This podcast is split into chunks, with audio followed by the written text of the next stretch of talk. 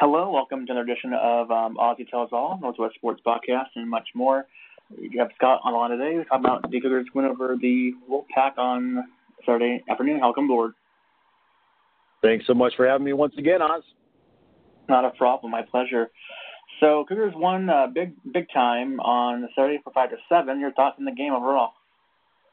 Very, very happy for the offense. A little bit bummed out for the defense to not be able to keep the shutout with a couple turnovers there. But generally speaking, you take a 38-point victory whenever you can get them.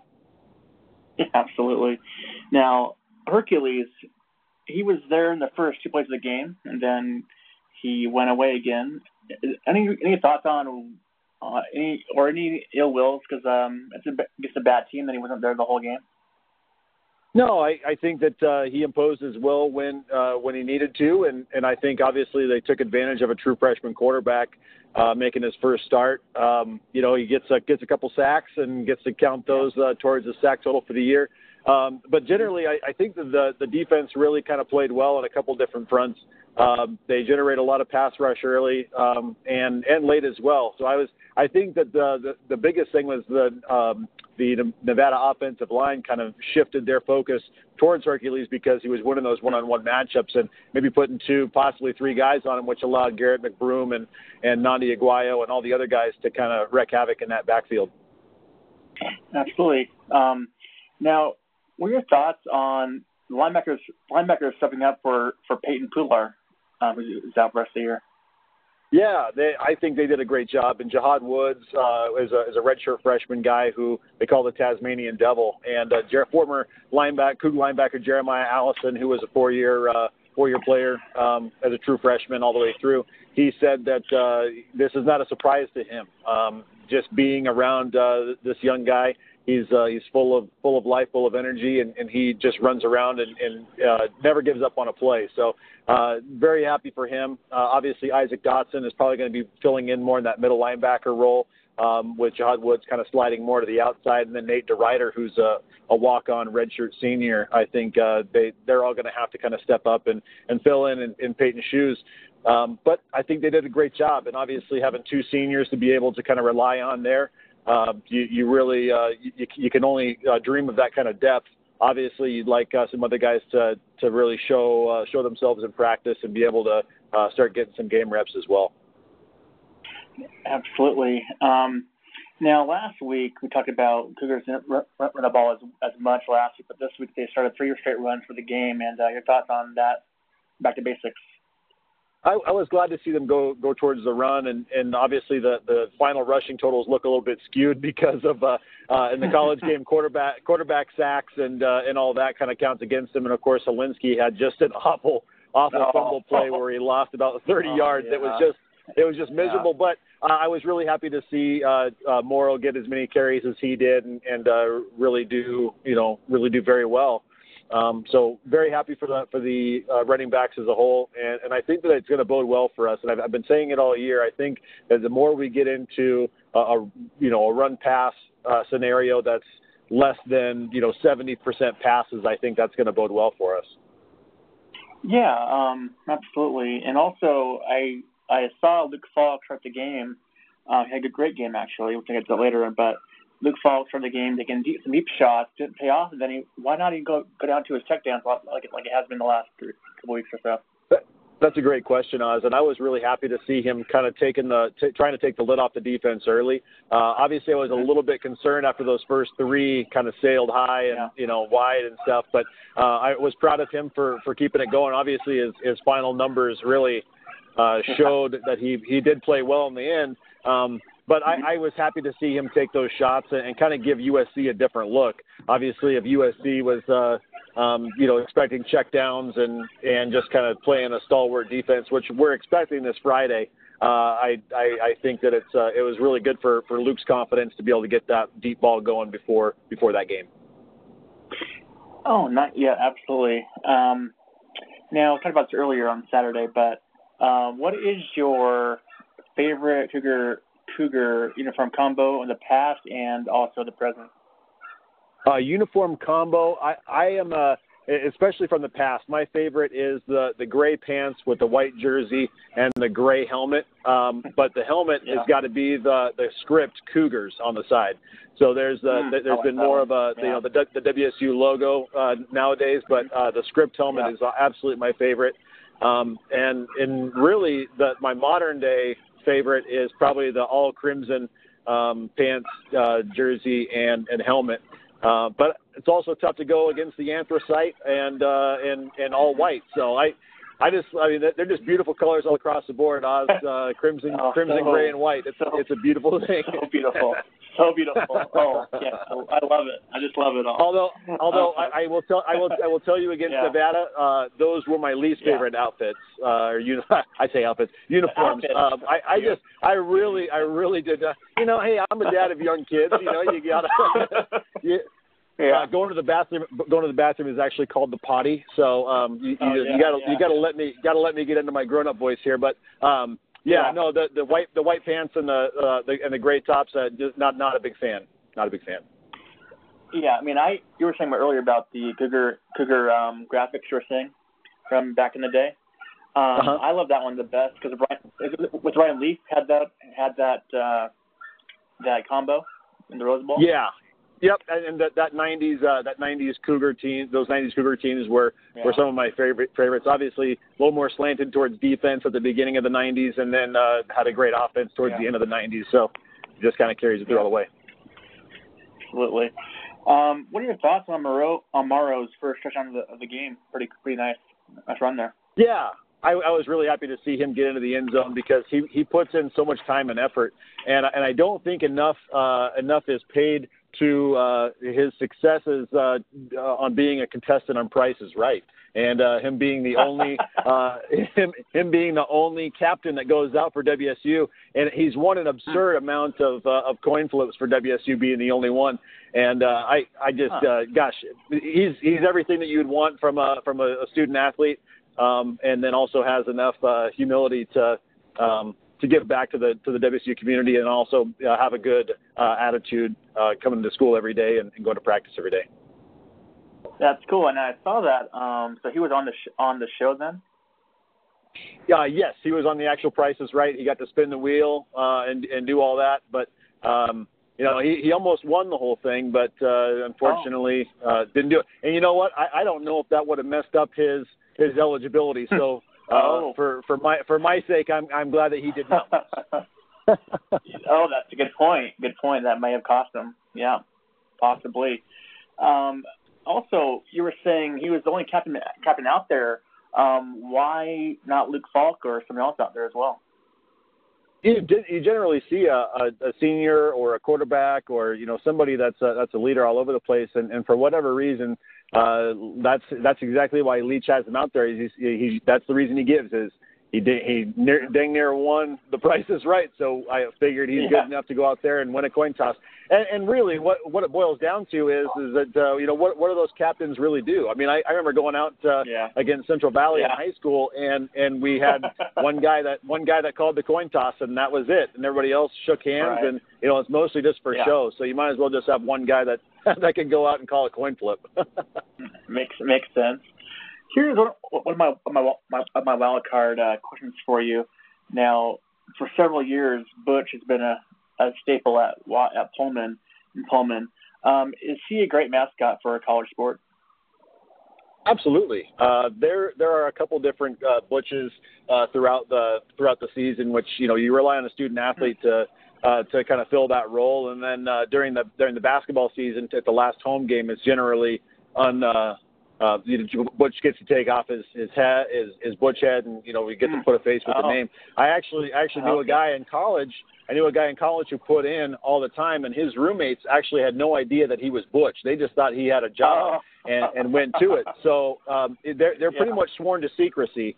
So I have a lot of respect for mascots in general. But back in the day, there was an actual live Cougar that they had on campus and on the sidelines. But I think once there was more of a push in the 70s to get you know, animal rights and whatnot, they kind of did away with the live animal. I don't know how LSU can get away with it and WSU can't. I would love to see that come back, but But yeah, I'm partial to Butch just because I know how hard that job is. But you know, he certainly floats my boat.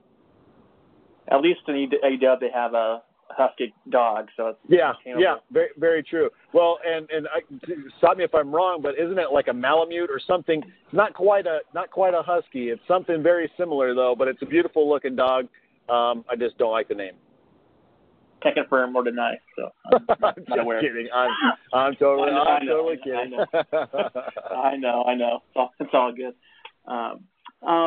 How good is D coordinator Alex Grinch, and also can you get a job somewhere else down the road for a head coaching job in the country?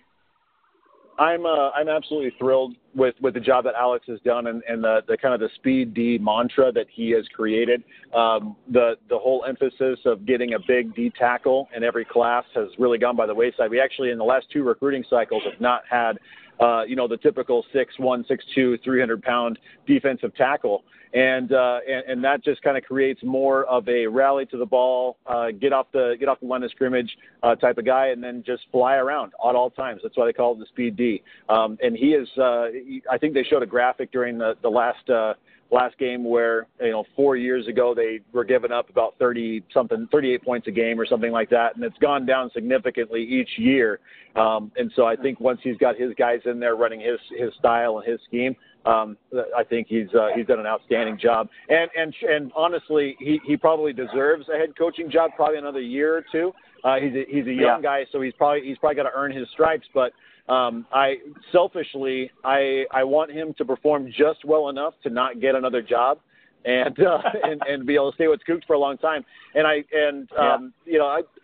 think you look at a Seattle type situation where Darryl Bevell, which love him or hate him, he does just a good enough job not to get another head coaching job, but he does just a good enough job to not get fired. So I don't know if that's what I'm hoping for, but it's awful. You don't want that. You don't want that.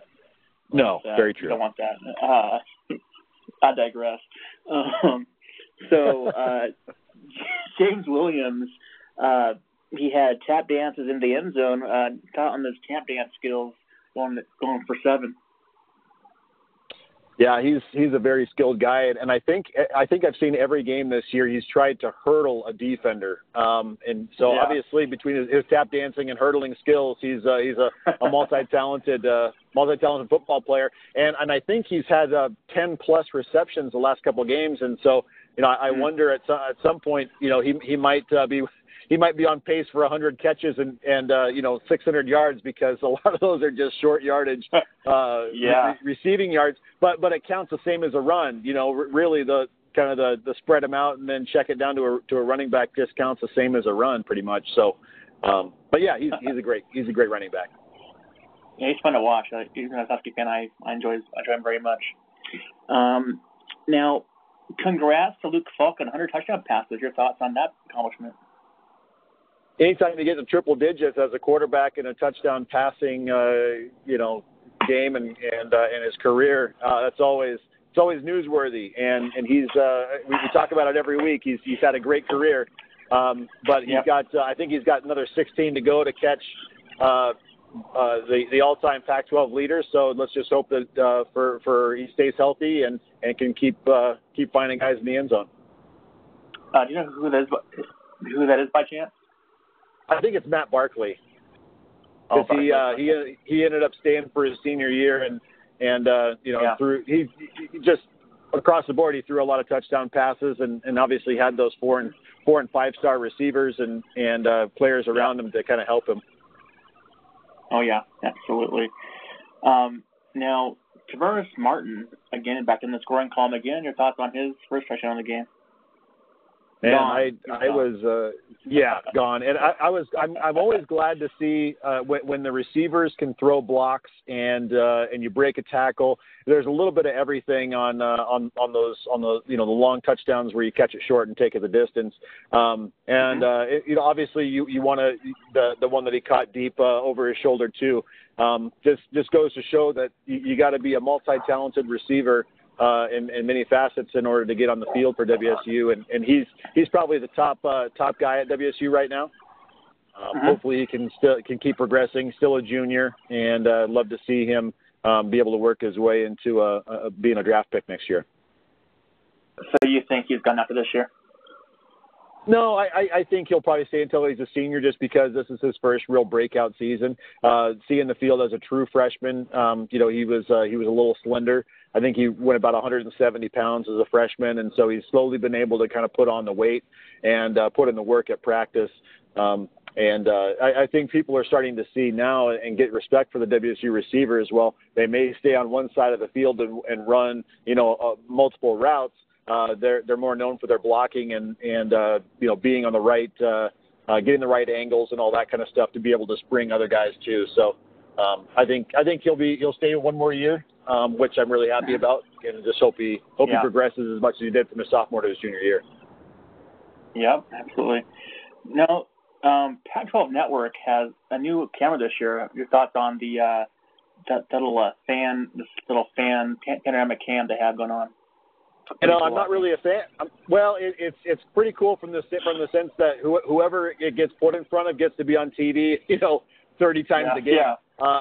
However, you also kind of, if you get it in front of one person who maybe isn't as outgoing, or maybe doesn't know what to do with their hands, we'll say, and they just kind of they look a little awkward. That's kind of a rough watch, but shoot. If they put it in front of the students, I'm happy with that. If they were to put it in front of the alumni side where they're all kind of sitting down and high-fiving and stuff like that, it's not as exciting. So you obviously want it in front of the students, and I think it's a great concept. Yeah. I just wish they would move it from time to time to just get more people on TV. Yeah, I hear you. Now, when Williams scores again, what is his ceiling at? Like, what's his top shelf level you think he can achieve? At Washington? I'm sorry, you're talking James Williams? James Williams, yeah. Oh yeah, I love that. I love that guy. We actually I firmly believe that we only got him because he blew out his knee his senior year in high school, and we were the only team that stuck with him. He had committed to. I think he had committed to somewhere else, and I'm probably getting that story wrong. But he had a monster freshman, sophomore, and junior year in high school, and was poised to break out.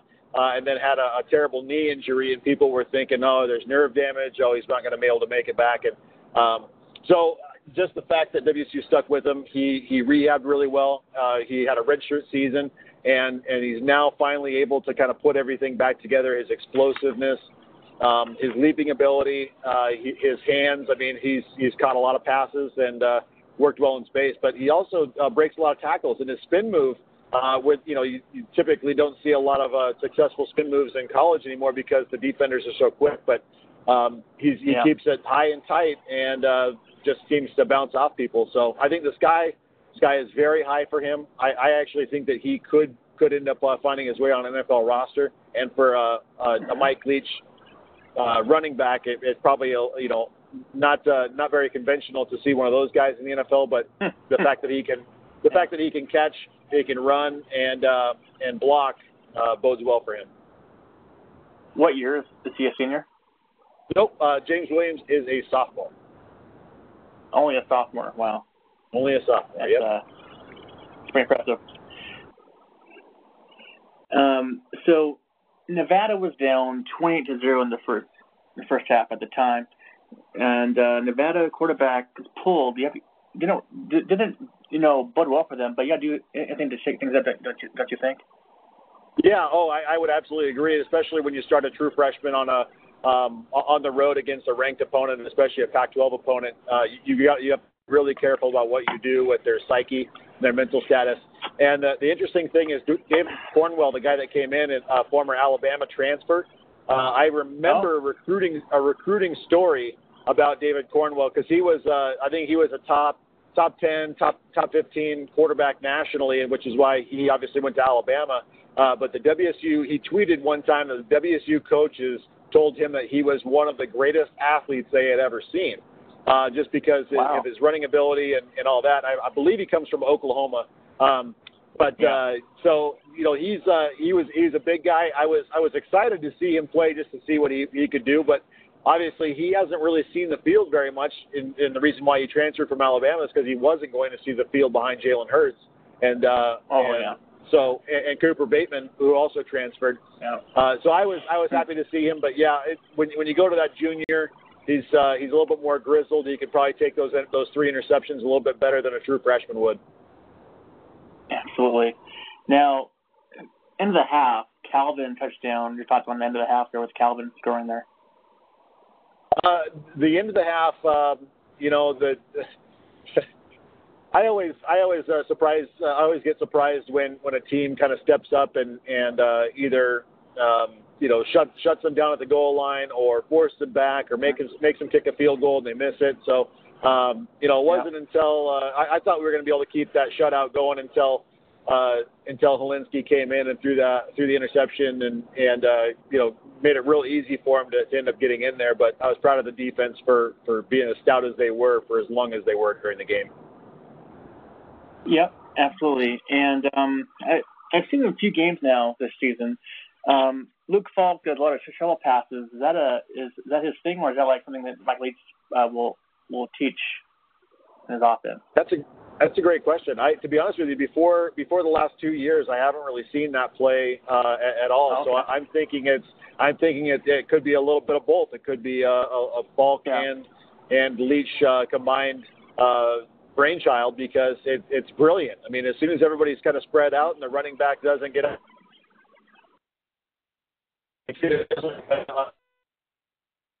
able to be super successful thus far. I haven't seen any stats on it. Maybe I missed it, but just seeing the overall stats and number of touchdowns that Luke's been able to get just from that play alone, I'd be really, really interested in those statistics. Yeah, I'll get back to you next week about that. So I can find some stuff for you. Okay. But as far as shuttle pass is concerned, isn't it a high-risk, high-level reward pass? I don't think so, because obviously if the running back drops it, then it's an incomplete pass. Obviously it's still a forward pass, so there's really no chance of fumble. The only risk is that if you throw that shovel pass in the direction of a defender who doesn't have a guy draped all over him, then that's where you have a problem. So I don't think it's I don't think it's a super high risk.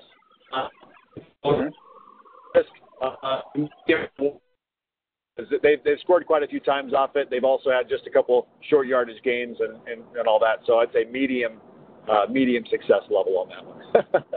I was referring to a Boise State game when the guy from Boise State did a solo pass and then was pick six other way. Oh, well, that was a little bit different. Obviously, that was a shovel pass, but he was outside the pocket and trying to make a play. Yeah. I think a design shovel pass is a little bit better than that than Montel Cozart trying to flip it out there. Yeah. I gotcha. All right. Let's see. Talk about Bernard Bell seems to be making plays out there. Yeah, redshirt freshman, on the smaller side of things. I believe he's about 5'10", but just, he's really found himself. And every year, or every single week, they have Thursday Night Lights, which is where all the young guys and the red shirts and guys that don't play very much, they get a chance to play their own game. And everything that I was reading about Bernard Bell last year was that this guy was a stud in waiting. And I was really happy to see him go over 100 this last game and really, put himself on the map, because I think that there's some really good, young, talented receivers and young freshmen on this team. And I'm glad that he's finally able to kind of distinguish himself from the rest of the pack. And I'm glad that he had a great game. Yeah, it's cool to see him do well. Now, Mike Leach is I guess you would call him like a overachiever, or not overachiever, but like he wants everything to be perfect, all the time, or else he'll have a fit or something. What do you think about is Mike Leach's thoughts on the field goal in the red zone in the third quarter? If I could get into Mike Leach's head for just an hour, I would love to see his thought process. Because there's not only that, but I think there's also the not punting on our side of the field, There's a number of different things that I would love to really know exactly why. And obviously kind of putting pressure on the defense on fourth down is kind of what he's really trying to do, is to force the defense into making a mistake or jumping off sides or doing a pass, you know, pass interference to be able to keep the offense on the field to score more points. So I think that's what he's trying to do. But there, I think conventional football wisdom sometimes just says, what the heck are you doing? Yeah. Yeah, I've seen a few plays like that, and I'm happy about it. But that's just me. But, yeah, I digress once again on that. But Robert Taylor made a nice pick. He is a playmaker. Would you agree on that? Yeah, I think Taylor is a playmaker, and I think that he needed last year. He's a junior college transfer last year, so he is a senior this year, but he seems to be in the right place at the right time. And both he and Jalen Thompson are the type of players that you really need as a safety in a Alex Grinch style defense that is predicated on speed and being in the right position. So they seem to be in the right position thus far, and haven't gotten beat too terribly many times. But Robert Taylor's also a return guy, so you got to put the ball in their hands and just let them go with it. Yes, and Martin, He balled out to the pylon touchdown. You're talking about play that we reviewed and then was confirmed on the field. Yeah, I just think that it shows off their athleticism. It shows off his athleticism, especially because it takes a special athlete to be able to tiptoe that sideline, get knocked out of bounds, and then be able to reach the ball out. And I know that it's just like the Olympics when somebody does a backflip and it looks perfect, or they dive into the pool and they were just slightly off, and people think, that wasn't very good, but it's incredible that athletes can be able to kind of do all that body control, and you know, it looks like you'd be able to possibly do that as well when you're at home. But once you actually get into that scenario on Thanksgiving morning with your buddies, it's just not the same. Oh yeah, it's a whole different white ball game we have going on here. That's right. Now that play was reviewed for quite some time. Do you think the NCAA can improve their replay process? I think they should, quite honestly, Ozzy. And first and foremost, they need to get you and me on those broadcasts and just say, look, this is a first down. This is a touchdown. This is not a catch. This is a fumble. We would be able to tell them that. They just need to get knowledgeable football fans to be able to do those reviews, because – I don't know what they were looking at. Both feet were still in bounds. Yeah. They leapt and the ball hit the pylon. Touchdown. You don't have to review it too long. I mean, it literally took 30 seconds to figure it out, but then it takes 5 minutes for them to do it because they just want to make sure. And we saw the same replays that they did, and we made the determination 5 minutes faster. Yes. Now, in the NFL, they have starting this year. They have the New York City headquarters, they determine the outcome. Is it the same way in the Pac-12, or is that something different? I think it's different, and I think it'd be really nice to be able to have that control center to be able to make the calls, be standard across the board. But I just don't think that the money is there in the college game to have the 60 plus Division I games that are happening at any time, and so. I would love to see it happen, but I just don't think that the money is there yet. But I think they could have funding and money there if they were to let the NCAA football franchise continue for the Xbox and the PlayStation and all those things, because that's additional revenue that they should be able to turn around and use. And that's a whole other discussion for players being paid and whatnot. But there's money there to be had to be able to re-energize into the officiating for sure. Oh yeah. Now, another wildcard I have for you. What is good to get at Wazoo on the concession stands down there at Martin Stadium? Here's the thing with me, Oz. I'm big on being able to eat something with one hand while I have my drink in the other, and it's no different from being at a tailgate versus being at a concession stand. I'm real big on keeping it simple. Hot dog, sausage guy. Keep my beer in one hand and my food in the other. Nachos do not work for me. You got to have one hand holding the tray and the other one dipping. So I got to go with the spicy Italian sausage from the concession stand. But I'm not picky, so I would say the spicy Italian. What's your beer of choice on game day?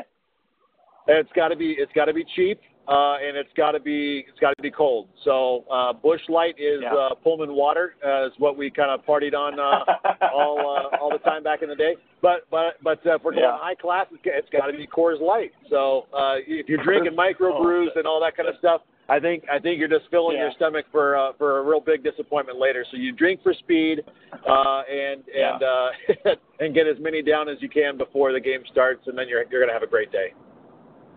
And I assume that they don't sell beer at the ballpark or the at the Martin Stadium. Right?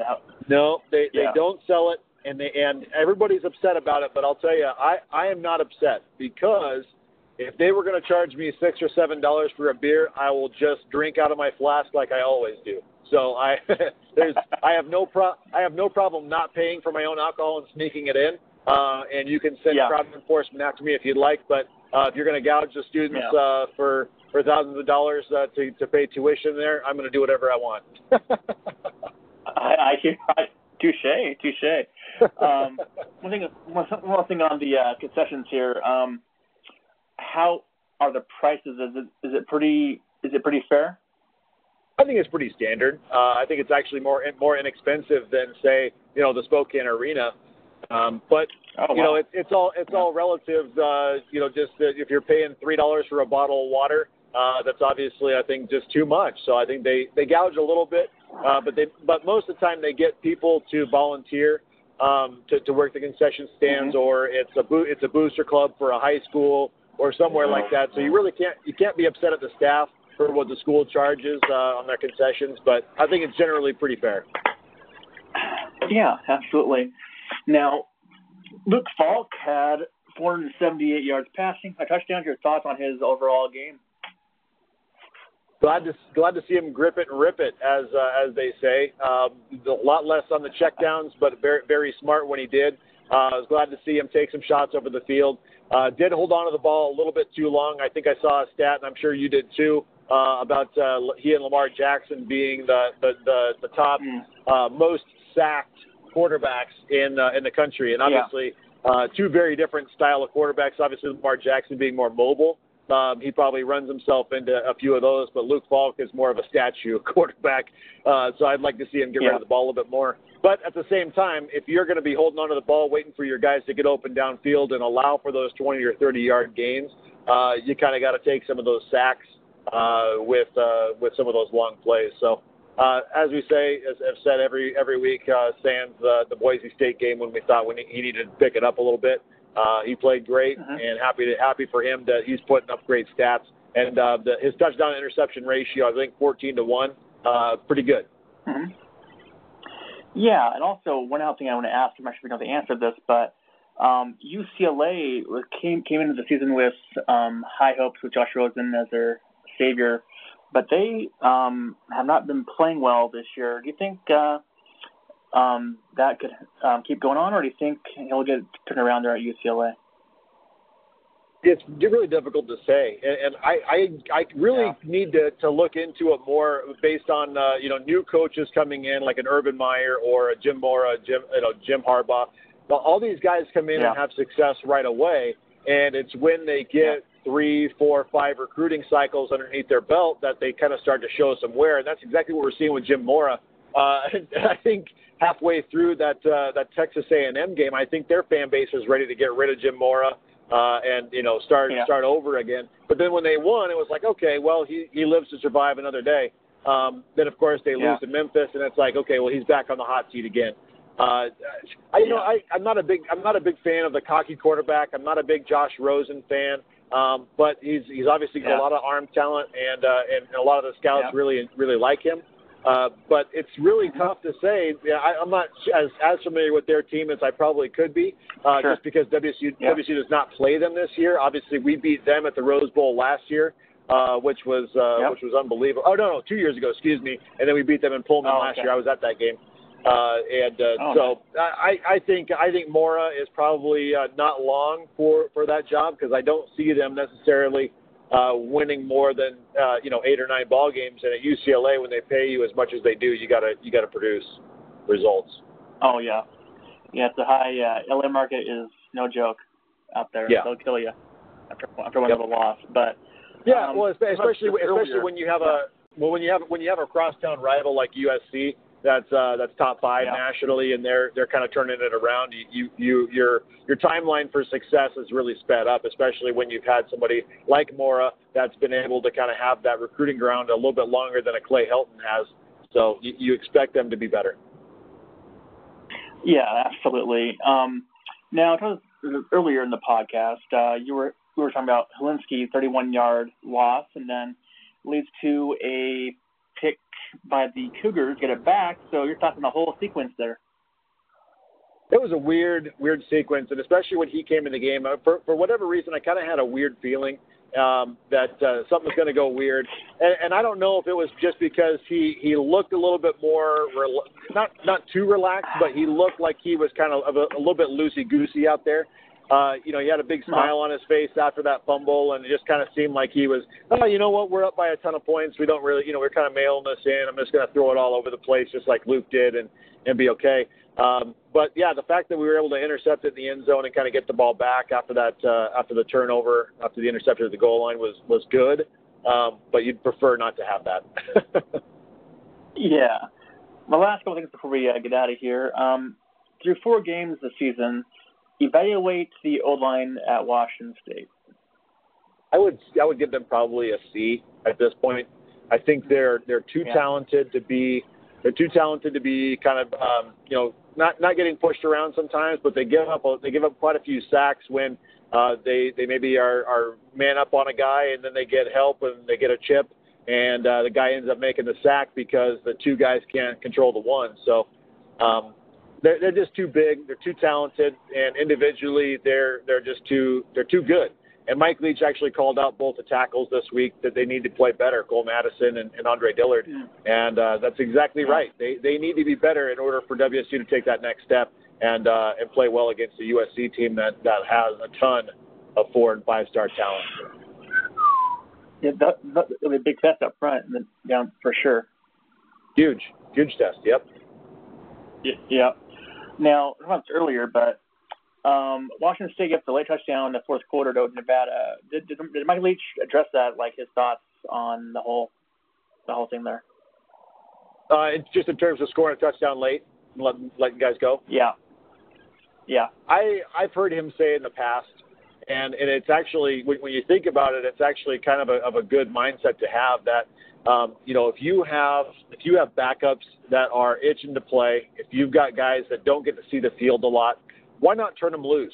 Obviously, it's on the other team to kind of stop you, but at the same time, these guys don't just want to go out there. They don't want to take a knee. They and just kind of run the ball for 2 yards and then punt it. They want to be able to make plays and to be able to show what they can do when they actually have the light shown on them. And they only get, 12 games to do so before you make a bowl or anything like that. So you only have a small sample size to be able to show what you can do. So I say turn them loose. And if the same as against WSU, then I'm all for it unless it's UW. So. Oh, okay. All right. I gotcha. Anyways. Final thoughts on the game, and also look forward to the big game Friday night, Pac-12 after dark. What do you got there? Happy to see the Cougs come out of this Nevada game relatively healthy. Obviously, losing Peyton Pular the week before, I was nervous going into a huge game against USC. Friday night, Pac-12 after dark, 7:30 game on ESPN. It's going to be a wild time, and for whatever reason. Yeah. Night games in Pullman seem to be a little bit strange. I think the biggest key for the entire game is going to be on the offensive and defensive lines for both teams. And the reason I say that is because USC, their offensive line, obviously very talented. WSU's defensive line, very small. I think there's a 50-pound disparity between, on average, between the offensive and defensive lines for the Cougs. And so if that speed can really kind of control that running game, which is I think what USC wants to do. They want to control the game. They want to run the ball and just pound it down your throat, and then ultimately be able to use that for play action. And Deontay Burnett, who had actually committed to WSU, and then he went to Cal, and then Michigan, and then finally USC.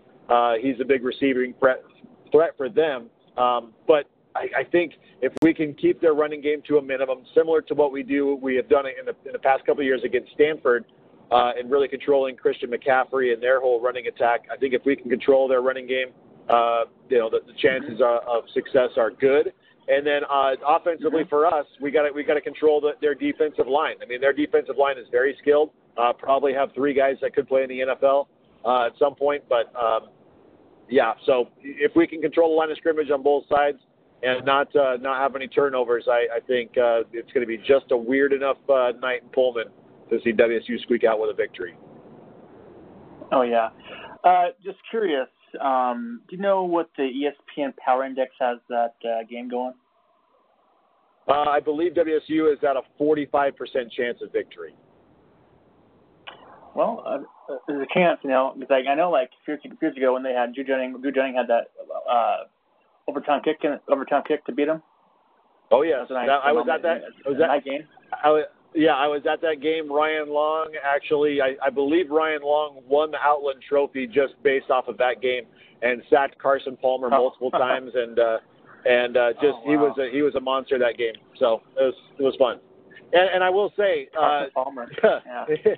historically speaking, WSU has not done very well against USC. I believe the overall totals are WSU is 9 wins, 59 losses, and 4 ties, something like that. I don't have them in front of me, but we deserve victory number 10.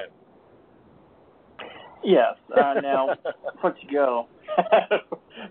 go, I do want to say, as a UW fan, and mostly I do root against Washington State, but I definitely will be rooting for them this weekend, because I want to see USC with the loss, and hopefully that'll maybe get another team to go in the other bracket, hopefully, in the Pac-12 South.